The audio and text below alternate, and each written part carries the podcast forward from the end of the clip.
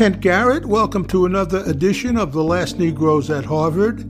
There were 18 of us in the Harvard College class of 1963. We were born in the 1940s and are now 80 years old. We entered Harvard as Negroes but graduated as blacks and African Americans. Our guest is Psyche Williams Forson. She is professor and chair of the Department of American Studies at the University of Maryland, College Park. Her book is titled Eating While Black Food Shaming and Race in America. She illustrates how anti black racism operates in the practice and culture of eating. Black people's relationships to food have historically been connected to extreme forms of control and scarcity, as well as to stunning creativity and ingenuity. In advancing dialogue about eating and race, she urges us to think and talk about food in new ways in order to improve American society on both personal and structural levels. I'm joined by 15 of my Harvard classmates. Jeff. Oh, yeah. Hi. Uh, well, I'm the, the, the, outlier. I'm living in Spain, southern Spain, and uh, currently writing fiction. I used, I used to teach sociology, but now I'm writing fiction. Bill Collins, live in Aiken, South Carolina, Harvard 63, white Irish Catholic. okay. Good to meet And I'm Ann Huberman, class of 63, uh, living in Peterborough, New Hampshire, retired mm-hmm. librarian and climate activist.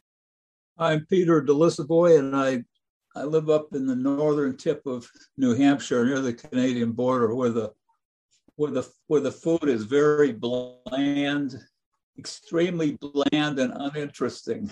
Uh, after after Harvard, I worked with SNCC in in South Georgia for two two and a half years, and we we were we were uh, a very subsistence living bunch, but we got fed in two ways basically. One was a local white grocery store was hedging its bets and it would send over uh, canned goods that had either been dented or usually had lost their labels so that opening a can was always an adventure, you know, and you're hoping not for butter beans, but for for spaghetti or whatever. The other way we ate was that the, the local people, uh, some of whom had no intention of going to jail themselves, uh, fed us. Uh, and uh, so, two or three nights a week, I would eat dinner, at, particularly at one deacon and, and his family's house. And then we ate very well. That was a big treat. And uh, I remember really good cornbread and local fish and black eyed peas. And I, I learned how to prepare greens, pick and clean greens for, for dinner there too. And then when I and sweet potato pie as a northern, I'd never heard of that before, and grits. And then when I then when I lived in Los Angeles, uh, there was a place I believe it was called Roscoe's. Anyway, it was chicken and waffles, and I had never known about eating chicken and waffles, but I'm telling you, that's a terrific breakfast. Uh, I'm Mason Morfitt. I'm uh, live in Maine, but I'm currently in Florida. Unfortunately, I forgot to have breakfast, so I'm very hungry and wish I could report that I'm eating while white. But uh, okay, Ham. Um, I grew up eating while wasp. Uh, my, my father was very rigid around uh, food. My uh, mother was more adventurous, and um, uh, I live in Nashville. I'm I I'm functioning as a, as a psychologist more or less still. Do uh, Jerry, you're next. Uh, good morning or good afternoon. So I, I grew up in uh, the black part of DC on collard greens, mustard greens, turnip greens, and I hate them. So that's all I can say. I'm glad I don't have to eat those anymore. So I'm an environmental lawyer, spent time with the Department of Justice, Peace Corps, oil companies, and nonprofits. okay, Marcy. I run Clean Air Campaign and its Open Rivers Project in New York City, which, among other things, tries to preserve the habitats that sustain wild fisheries, including for subsistence, subsistence fishers. Okay. John. Hi, uh, John Woodford in Ann Arbor, Michigan, where I've been uh, writing and editing since 1977. But before that, I was in Chicago and uh, New York. But I grew up in Benton Harbor, Michigan. And uh, I must say, unlike Jerry, I love all kinds of greens collard, mustard, turnip, and I grow them and I eat them. I eat a lot of. I like. I eat too much of a lot of good things. Doug. Uh, hi, I'm Doug Shapiro, uh, living in Louisville, Kentucky.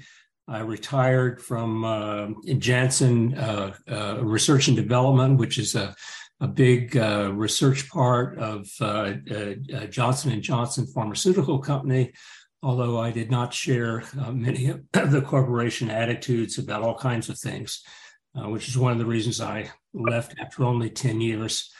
Um, anyway, uh, I'm happy to be here. I've been participating in these LNAH Zooms for well over a year now and getting, I think, uh, quite nicely uh, updated in my attitudes about race and all things having to do with that in America.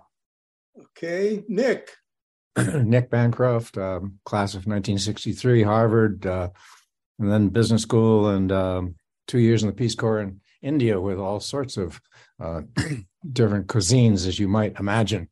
Uh, what struck me um, one short story was what struck me was the um, feelings between the north and the south of India for how to eat. And the north of India, you are allowed, you of course, you're eating with your hands. In the north of India, you're allowed to, going from your finger, tip finger, down, you're allowed two joints to work work your fingers with. And it's impolite to go down below the two joints. Go to South India, and they eat with their whole hand. And they, as they go, the the northern Indians say, "Oh, those Southerners, gee, they are so sloppy. They have no idea of politeness." And the Southerners talk about the Northerners, and they say, all those northerners they're so uptight they can't really appreciate anything about eating. That's interesting. David. Uh, david othmer grew up in south america been in public television most of my life but just speaking of greens just came from an exhibit of modigliani. A lot of greens a lot of reds a lot of blues uh, fantastic exhibit. Unfortunately, it's closing on Sunday. I, I would urge you all to come and, and see the exhibit here in Philadelphia. Ah, okay. Susan. Susan Swanton, Rochester, New York, class of 63, retired library director, now uh, knee deep and neck deep into local politics. I want to know how the British ever lived because my father loved creamed codfish and creamed chip beef on whatever. Toast. I mean, how did they live with all that horrible food? Spencer. Yes. Uh, egusi, ensalada, and okra soup, uh, fufu, for eating with the hands, yes, and with the uh, uh, greens, yeah, uh, collards, collard greens, or dino kale, all will go into the soup. My name is Spencer Jourdain. I really like this topic, obviously, and uh, I'm Harvard 61, and uh, glad to be here. Okay, and uh, George Allen. Hi, I'm George Allen. I am class of 63. I live uh, in Los Angeles and uh, practice law part of the time. Okay. And Professor, thank you for coming. Welcome and uh, tell us about your life and about the book and how you came to write it. Great. Thank you all so much for having me this afternoon and for introducing yourselves. I'm looking forward to a great conversation. So, I'm Psyche Williams Forson, um, and I am a professor, full professor. Um, I was promoted last year, so finally made it to the top of that pinnacle, if you will. Um, full professor and department chair of American Studies uh, here at the University of Maryland in College Park. And so we're right here in the DMV for those of you who mentioned being in the area.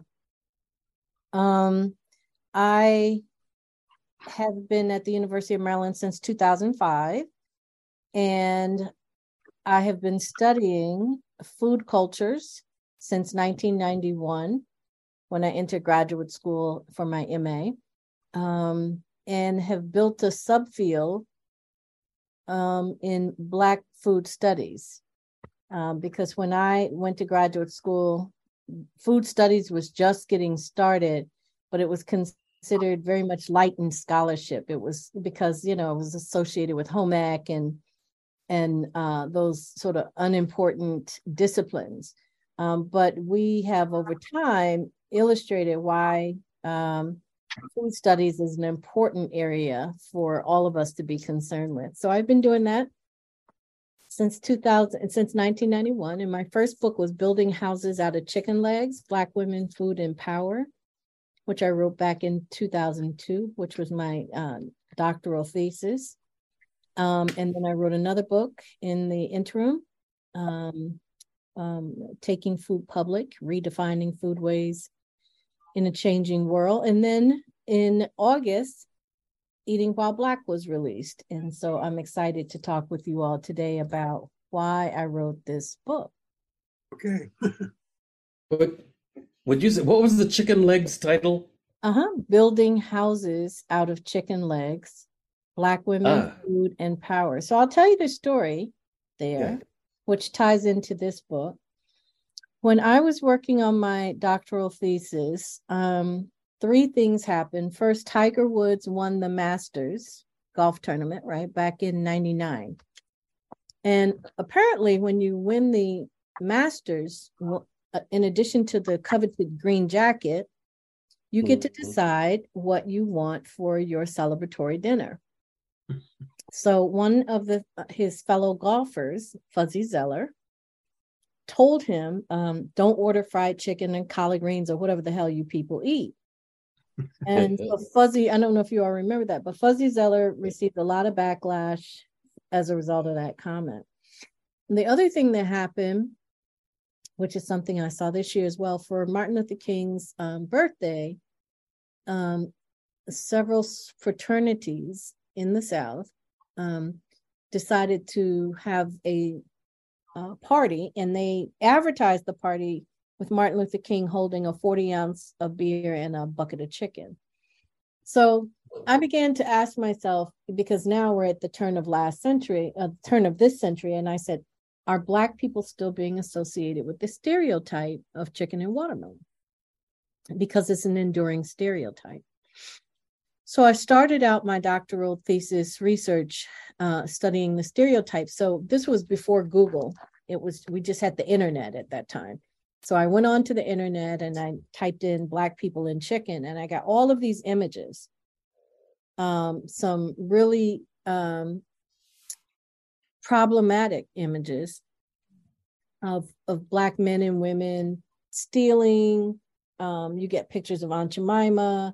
You get there's a ton and and a lot of them are in my first book so that brought you to eating while black. How did you get that brought me to eating while black because i wanted to give a moment if anybody else had any questions but um because as i when that book came out i had the fortunate good fortune of of touring the country and speaking. And while i was doing that um a lot of changes were happening in the food world two decades ago right? So dollar stores started to get refrigeration. More and more people were talking about growing their own food. You know, we were in the middle of another sort of food revolution, right? Where everything became eat local, eat fresh, eat this, eat that. There was more conversation around the environment and, and the climate. So a lot of changes started happening, and that was great. But people who would talk with me usually would have an air of I'm better than someone else because they eat at McDonald's or they don't eat healthy or they don't eat local or they don't eat any of these things that we're being told we're supposed to eat. Um, everyone wanted to label themselves, right? I'm a pescatarian, I'm a vegetarian, I'm a vegan, so forth and so on. So, what I found in my uh, 10 years of travel were that people inadvertently were shaming other people um, and soul food and southern food caught it the most.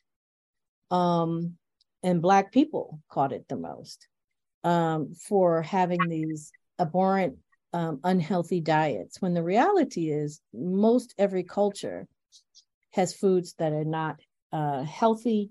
If you want to think about it in the st- from the standpoint of cooking with oil or using different kinds of ingredients that aren't naturally that aren't farm to table, if you will. Um, and so, you know, I wrote this book uh, to talk about that. And now let me tell you about the title because that wasn't it wasn't a title that I came up with. Um, there's a Wash, he's now writing for the Washington Post, but he used to write for another entity, and it's a man by the name of Damon Young. And he had a blog and he laid out his thoughts in an article titled Perfectly Normal Things Black Men Do, um, Black Men Know Not to Do, just because America is racist as F. And the article ta- lists 10 actions that African Americans are careful not to do for fear of reprisal and shame. Things like assisting random white women in public, or jogging at night, uh-huh. getting angry at work. He includes all of these. Number eight on his list that black men and women know not to do in public is eat chicken and or watermelon at the office potluck and or barbecue. and he says, which sucks. Right, right. He says, which sucks because everyone loves watermelon, and there's nothing worse than loving watermelon but feeling a certain way about showing your love of watermelon because you know everyone assumes you love watermelon. Which There's nothing worse than not eating watermelon because you think someone else is going to look at you. That's exactly his point. Yeah, go ahead and eat it. Right. And so, but if you, I looked at the comments to that article, and mm-hmm. almost all African Americans or people who uh, self identify as African American in the comments said that they totally knew that eating chicken and watermelon publicly could result in their being shamed. okay. Um, and so the Association of African American People, um, and especially in this image, um, in this issue, Damon Young used the picture of the then president of the United States, who was Barack Obama. And he had a picture of uh, President Obama eating a piece of chicken. And so it said the Association of African American People, and especially the president of the United States, with foods like chicken, is so incendiary that ultimately Damon Young moved that picture off his blog, right? And so um, he says, though he he he has replaced the image, if you were to look for the blog, he says we're all aware of the potential criminality of caught driving while black and shopping while black and walking while black and, and walking with your hands in your pockets while black and waiting for a bus while black and sitting while black and eating while black and tipping while black. And and then he says and you get the point. So that's where the title of this book comes from um, because he's talking about these transgressions that black people in america recognize can get them shamed for just doing everyday acts um, that everyone else does and so that's where the title of this book comes from and i tell a number of different stories of my experiences traveling throughout the us of instances where eating um, where Black people are essentially shamed for just doing the very normal thing of eating. So that's what this new book is about. Um, the last chapter, in particular, I talk about. Um, I just finished a podcast this morning where I was explaining that we hear a lot about food justice. That's something we talk a lot about in, in food studies. And that's making sure that everyone has equitable access, the ability to eat the foods that they want to eat. And one of the things that I shared is that um, we all eat, right? And that we have lots of wonderful people out there working to change climate, working to change environmental injustice, and so forth. But we have to be careful about taking on these crusades in communities where we think people need help, but the people themselves do not, right? Um, and while we're working to change all these systems, how do people access food? How do people access food? And I came to this because I did a, a talk up at Mount Holyoke, and um, one of my, the panelists who I was with talked about working in a community center where she deals with folks who are trying to age in place. And what she found was that oftentimes her clients would not take their medications because they didn't have access to food. And so my students, um, I teach a course um, called Food Trauma and Sustainability.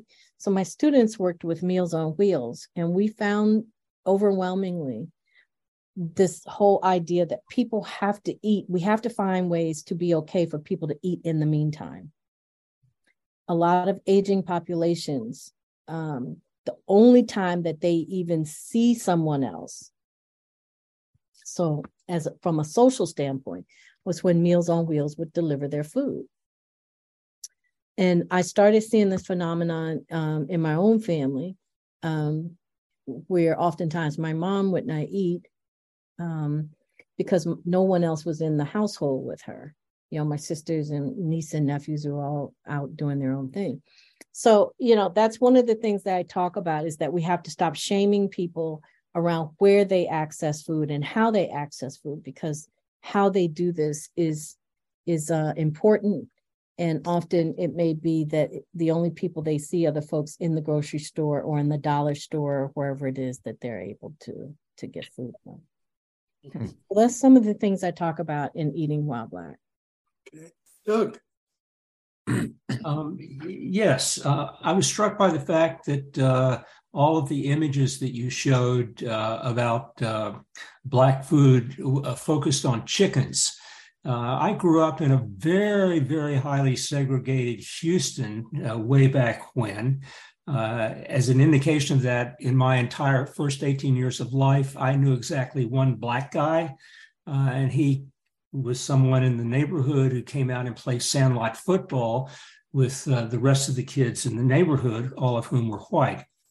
The one part in Houston that seemed to escape this uh, uh, high degree of segregation was a place called Matt Garner's Barbecue. And Matt Garner was a, a kind of an older black man, and somehow he made the best barbecue in town. And everyone who lived in Houston and liked barbecue would always go there. And the people who went to these fast food barbecue places were people who really didn't know where to go for really outstanding barbecue. So I'm, I'm wondering if you would just comment on uh, whether barbecue has held any particular uh, place in uh, Southern Black culture, or whether my experience with Matt Garner in, in Texas was uh, atypical. Yeah, thank you for that question. No, I mean, you know, building houses out of chicken legs is is relatively regional in that um it, though it's it, it encompassed the entire United States um, toward the there are parts of the book that really talk about the eastern seaboard. Your experiences are, are spot on um, but beef did not conjure up the same types of vitriol if you will that chicken did and i'll tell you why. In in building houses i trace this phenomenon of associating black people with chicken um, back to the 1600s and um, you you have to think that i'm talking here not about the chicken that we have today but i'm talking about guinea fowl and yard bird right? Which made chicken chickens and, and fowl subject to a lot of legal statutes. You can't you can't kidnap a cow like you can take a chicken. Right? Hmm. So oftentimes in the 1600s black folks were accused of stealing um, you know, white uh, white people's chicken and, and other kinds of yard animals. Hmm. So that's one of the reasons that chicken has this enduring racialized um, association in ways that barbecue does not. Now there's a there are several raging conversations on Facebook right now around who contributed the knowledge of barbecue of of cooking barbecue um, beef or pork um, and you know i leave that to the to the sort of barbecue experts to have that conversation. But there's several folks out there who have covered um, one scholar out of the UK by the name of Andrew Warnes, W A R N E S, and um, he has written a book uh, about barbecue. Savage Barbecue is the name of the book, which might be of interest to you. Then uh, Adrian Miller, who's out of Denver, uh, he has written extensively on this. And then another um, pitmaster has has taken up this conversation, Dr. Howard Conyers, who's also mm-hmm. at NASA, um, but is has comes from a family of pitmasters, and so he has his own take. So there are lots of conversations right now floating around um, the culture of barbecue, but it does not have the same stigma attached to it as chicken and watermelon for for Black people. I'd like to ask about cornbread. Mm-hmm. I had a, time a long time ago taking a daughter who was at boarding school with her roommate, and a lot of the roommates' aunties who had come in from Chicago, South Chicago. Mm-hmm. I took took them all to a, a, restaurant in Boston called Durgin Park. Mm-hmm. Durgin Park was famous place to eat, no longer existing, but sawdust on the floor, great roast beef, cornbread, uh, mm-hmm. uh, strawberry shortcake, all that kind of stuff. So uh, everybody's sitting down. There are probably 12 of us all together. Mm-hmm. and uh, I gave them a pitch, and then uh, the um, cornbread came yeah. and passed around. And I'd given a big pitch for cornbread. Mm-hmm. Looked around the table. Nobody uh, outside of my family was eating the cornbread. Oh, okay. And I said, um, hmm, um, what's the matter with the cornbread? Something subtle like that. Yeah. And uh, they they looked at each other, and then one of them was selected, obviously, with a glance, and they said, "Well, the cornbread is yellow cornmeal. Um, we only eat white cornmeal, yeah. and we we send the yellow cornmeal to the hogs. To the hogs, yeah, yeah, yeah. Well, hey, uh, I learned something. Yeah. How does everybody know that? well, I mean, that's an interesting story. First of all, because um, again, you're talking about a regional variation because a lot of people don't eat cornbread, have never eaten cornbread, don't don't know what cornbread is. Um, and then I'll tell you this story from my colleague Elizabeth Engelhardt, who talks about, um, who looks at Appalachian foodways. And she talks about in her book, Mess of Greens, um, there's a story in there where she explains that during the, I think, 1930s, 1940s, reformers came into Appalachia and declared cornbread to be dirty. Hmm. Okay um, in part because it's so similar to hoe cake, um, which oftentimes was cooked on a hoe, right? You could just hmm. put the mix your meal and put it on a hoe, and it cooks in the sun while you're while you're working. Wow. So these reformers said, hey, you know, from a standpoint of hygiene, cornbread is not nutritious, it's not healthy, it's not this, that, and the other. What you need to make are biscuits. so they began to give them the ingredients for biscuits and the process of making biscuits. And it was so labor intensive that for these working class people in, in Appalachia, it was not sustainable. Right. And so this is an example of how you can have the best intent in your efforts and totally miss the mark because you haven't taken into consideration people's everyday lives. And so, growing up for me, the difference in the yellow and the white cornbread was that in in I'm from rural Virginia, and uh, but I grew up in Buffalo, where my mom introduced us to Jiffy cornbread right? Mm-hmm. But every now and then she would also make white meal cornbread if we didn't have the Jiffy, or she'd mix the two. But oftentimes when I would go home to uh, to Farmville, Virginia, and especially when I would go to Cumberland, you know, my relatives there just used the meal. They didn't use the box. Wow. They just used the ground meal.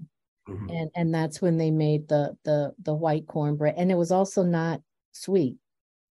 Wow that cornbread was cooked in a skillet and it was and it was often cooked for breakfast and with maybe some um, you know uh, apples you know uh, stewed down apples and tomatoes separate not combined um, and uh, streak-o-lean or or fatback or what have you and maybe some eggs and that was that was breakfast but it was most often it was white cornmeal mm-hmm. mm-hmm. Uh, george can you hear me now? Yes. yes okay. Talk about his white cornmeal. Exactly. So I make a dish called hot water cornbread, the recipe yes. for which I learned from my mother, who learned it from her mother, yes. who may well have learned it from her, her mother. Probably. Mm-hmm. You can make it with yellow cornmeal, but if you do, it's nasty. Mm. you can only make it correctly from uh, white, white cornmeal. uh, well, wait, let me ask you this: Do you know how to also make spoon bread? Yeah. No, I don't. Okay. You know what? Yeah, spoon bread. My mom used to make it, but she can't remember how she did no. it. Does it, anybody know how to make spoon bread? It was cooked in the skillet, just like cornbread. Yeah. But it was soft. Uh, it has soft Tennessee, consistency in the middle. I, my friend from Tennessee makes spoon bread. Oh. But he's a white guy from Tennessee, yeah. but they make well, bread. Well, here's the thing though, right? Most of the time, most in most black people came into the United States by way of the South. Right? So when you say he's a white guy from Tennessee, the foods that white Southerners cooked and that black people in the South cooked and, and ate as well are often yeah. very similar. Yeah. Right. Yeah, because we, it's a regional because region makes a big mm-hmm. difference, right? Um, so when we mm-hmm. get caught up on race, where we get caught up on race, and and and certainly understand why, region has a lot more to do with food than anything else. Even though they're in the South, Louisianans don't necessarily eat the same foods as Mississippians, or as Texans, or as mm. those on the South Carolina seaboard, or the Gullah people, for example right? Even though rice may be consistent among those cultures, how it's cooked, the ingredients that are used. I think New Orleans does, uh, and Louisianans are some of the only ones who rely heavily upon the Holy Trinity of uh, celery, onion, and green pepper. Mm. Most folks will use green pepper and onion, but not add celery. But that's a staple. It's called the Holy Trinity right? So when we talk about food cultures, regions make a huge difference. It's why you can go to Chicago and see similar foods that were eaten in Mississippi, especially oh, yeah. among Black people, because of the migration pattern. So when we talk about going to Chicago and having catfish and coleslaw and spaghetti, mm-hmm. and people like that combination doesn't go together. But if you're from Mississippi, you understand that it's the difference between catfish and in in uh, Chicago and walleye in in Miss, Minnesota, right?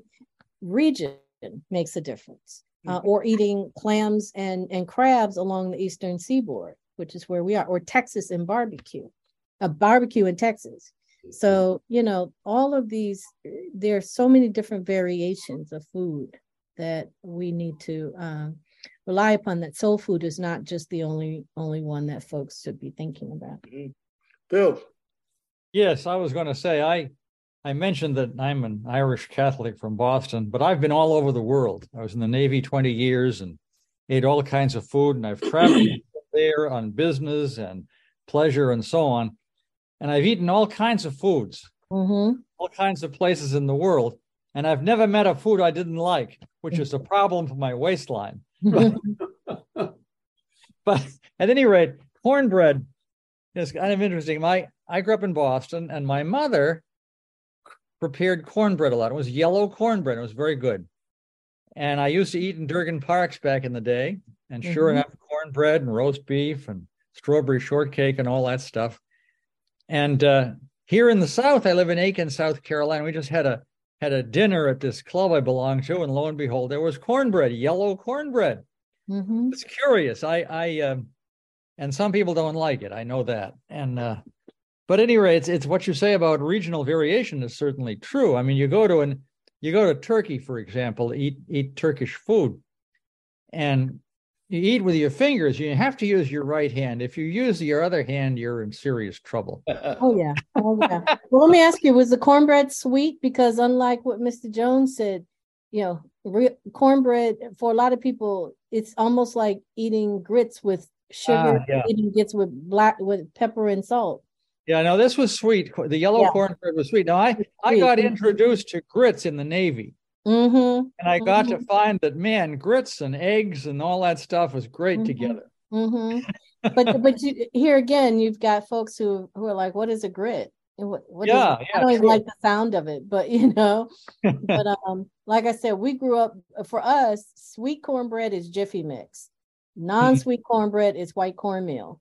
Mm-hmm. You know, so it's not supposed to be sweet. I would, I would, it would be weird for me to eat white cornbread with that sweet. You know, yeah, that's interesting. No, my mother, my mother used to use cornmeal. She'd buy a box mm-hmm. of or the yellow cornmeal. Yellow yeah, cornmeal, yeah. and she'd mm-hmm. make that. Yeah, yes, sure. yes, yes, of course. Jerry. Well, I have to go back to greens, and I still have nightmares every now and then about that. So, because every single dinner we seem to have greens, and I would ask my mother, "What's wrong with broccoli? What's wrong with sweet? Why are we having these greens all the time?" And I grew up quite poor in D.C., and my real question is: Was it a cultural thing for my mother, or was it simply because it was cheap? Well, that's a good question. There's a wonderful book called Alley Life in Washington, D.C. Um, and it talks about the 30s, 40s, and 50s, the ways that um, black um, black and white folks who were on the poor side of town um, ate. Uh, he has he has he talks about alley. They lived in alleys, right? And so one of the things is that yes, both both points. It's a regional um, food greens in this area collard greens mustard greens turnip greens so forth and remember, a lot of these greens grew wild. So you could pick them. For example, uh, again, being in rural Virginia, um, I would watch my cousin who lived across the street from me go into the wooded lot next door to her house and come back out maybe 45 minutes later with a full bag of what was poke salad. She had gone and picked it right out of the, and she would tell me, she like, but you have to know how to cook it because if you don't cook poke salad correctly, it could kill you, right? But but I that was fascinating to me that she could go in and identify poke salad or weed, right? Poke weed, um, and she could she could cook it. So it was a little bit of both. It was a it was a food of convenience. It was it's you know leaves. If you go into the grocery store right now and you buy cabbage, a lot of grocery stores will peel off all the outer leaves and toss them yeah. as opposed to recognizing not only the nutritional value, but the fact that that's part of I mix a lot of times I will just go and get the leaves, cut it up and cook it with my collard greens because they have a similar texture. Right. So it was a little bit of both. And Alley Life, um, Alan Borchert's work and Alley Life in Washington, D.C. will probably shed some light on that for you. Thank you. Mm-hmm. Yeah. Uh, I'm interested, as a psychologist, I'm interested in the internalization of shame and how you deal with it. Mm-hmm. And uh, um, you, and your your descriptions of uh, black people earlier eating uh, chicken and stuff, and, and the uh, stereotype that uh, they mm-hmm. face, mm-hmm. and uh, there's, there's there's a lot of young women uh, with eating disorders, mm-hmm. and, and and that probably ties in.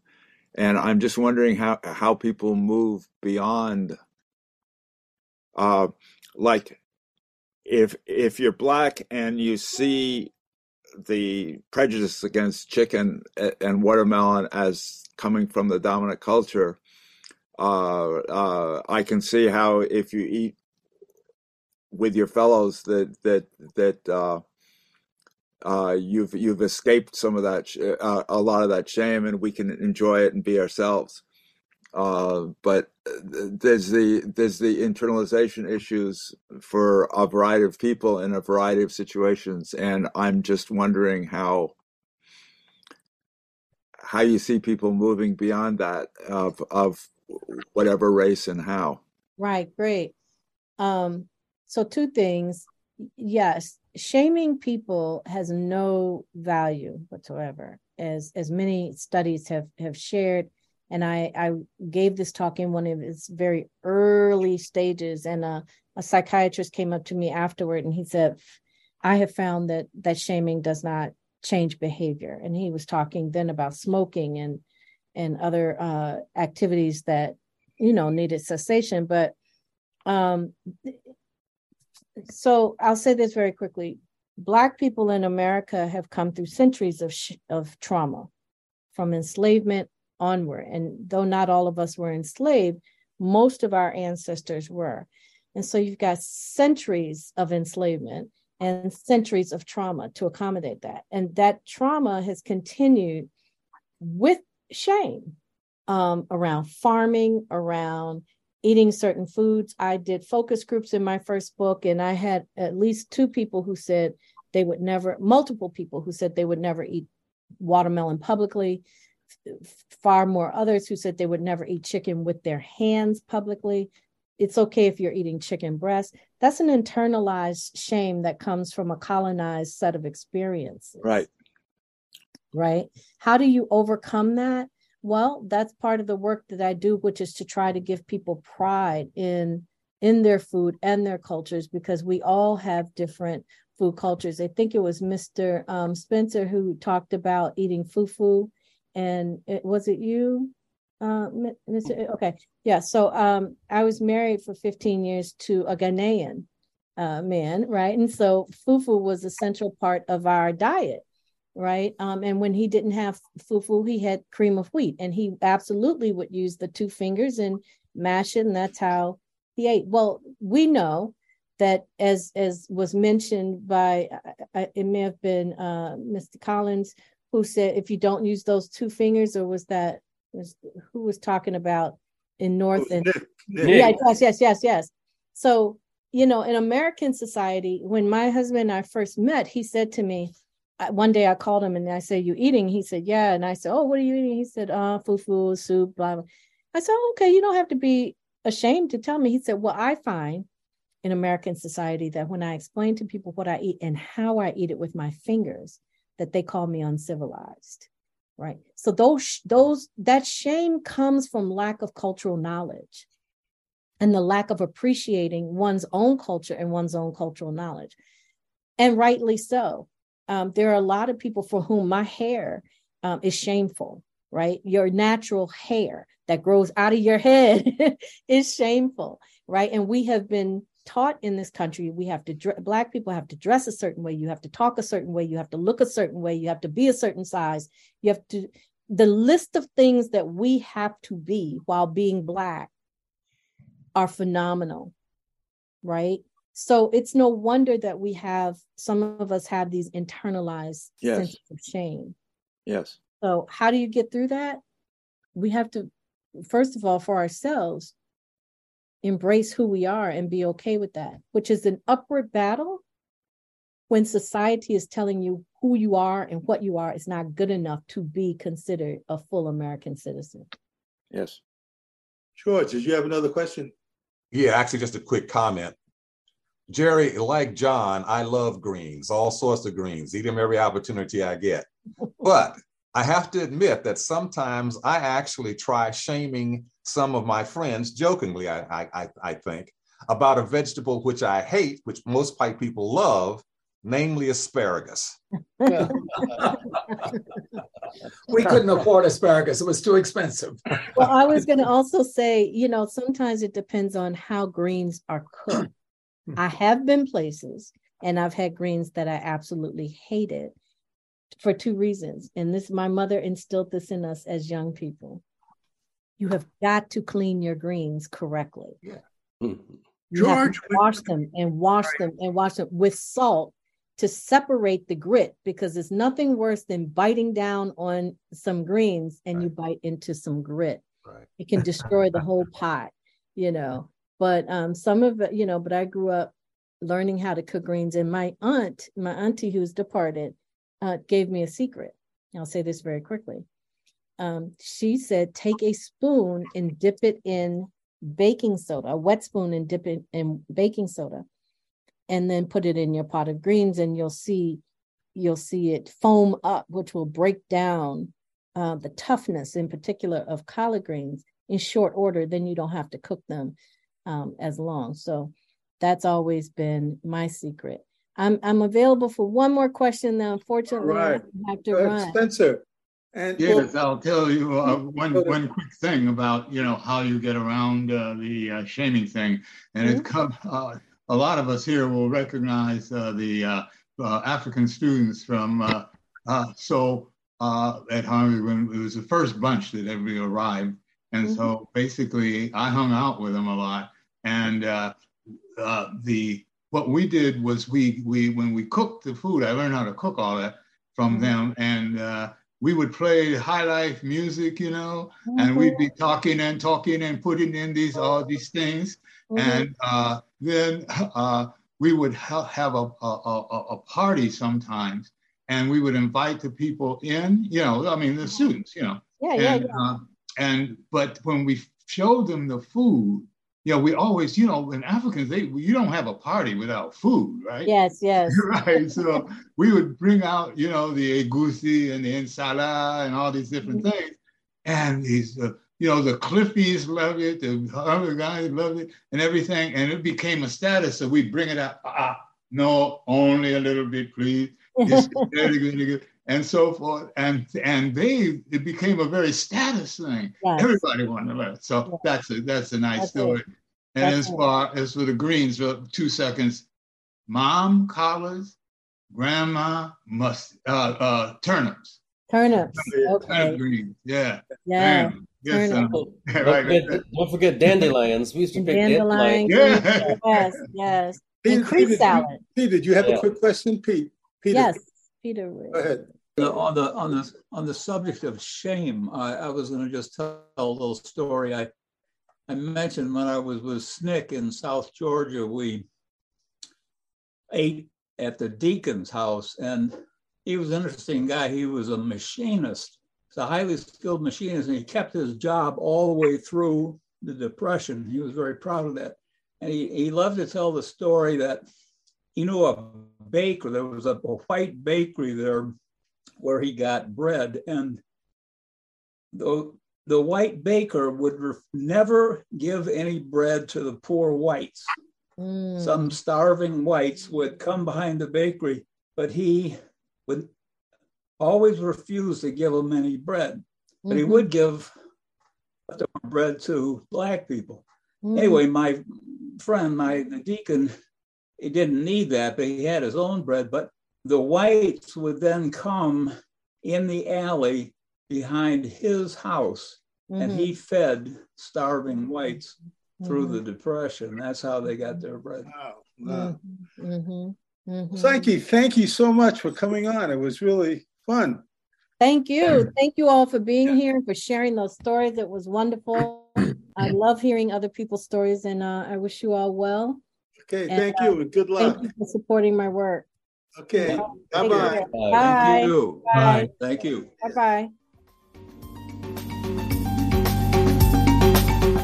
That was Professor Psyche Williams Forson. from the University of Maryland College Park. Her new book is titled Eating While Black Food Shaming and Race in America. And that's it for this episode of The Last Negroes at Harvard. I'm Kent Garrett. You can hear more episodes on our podcast, which you can find on Apple Podcast and Spotify, or from wherever you get your podcast.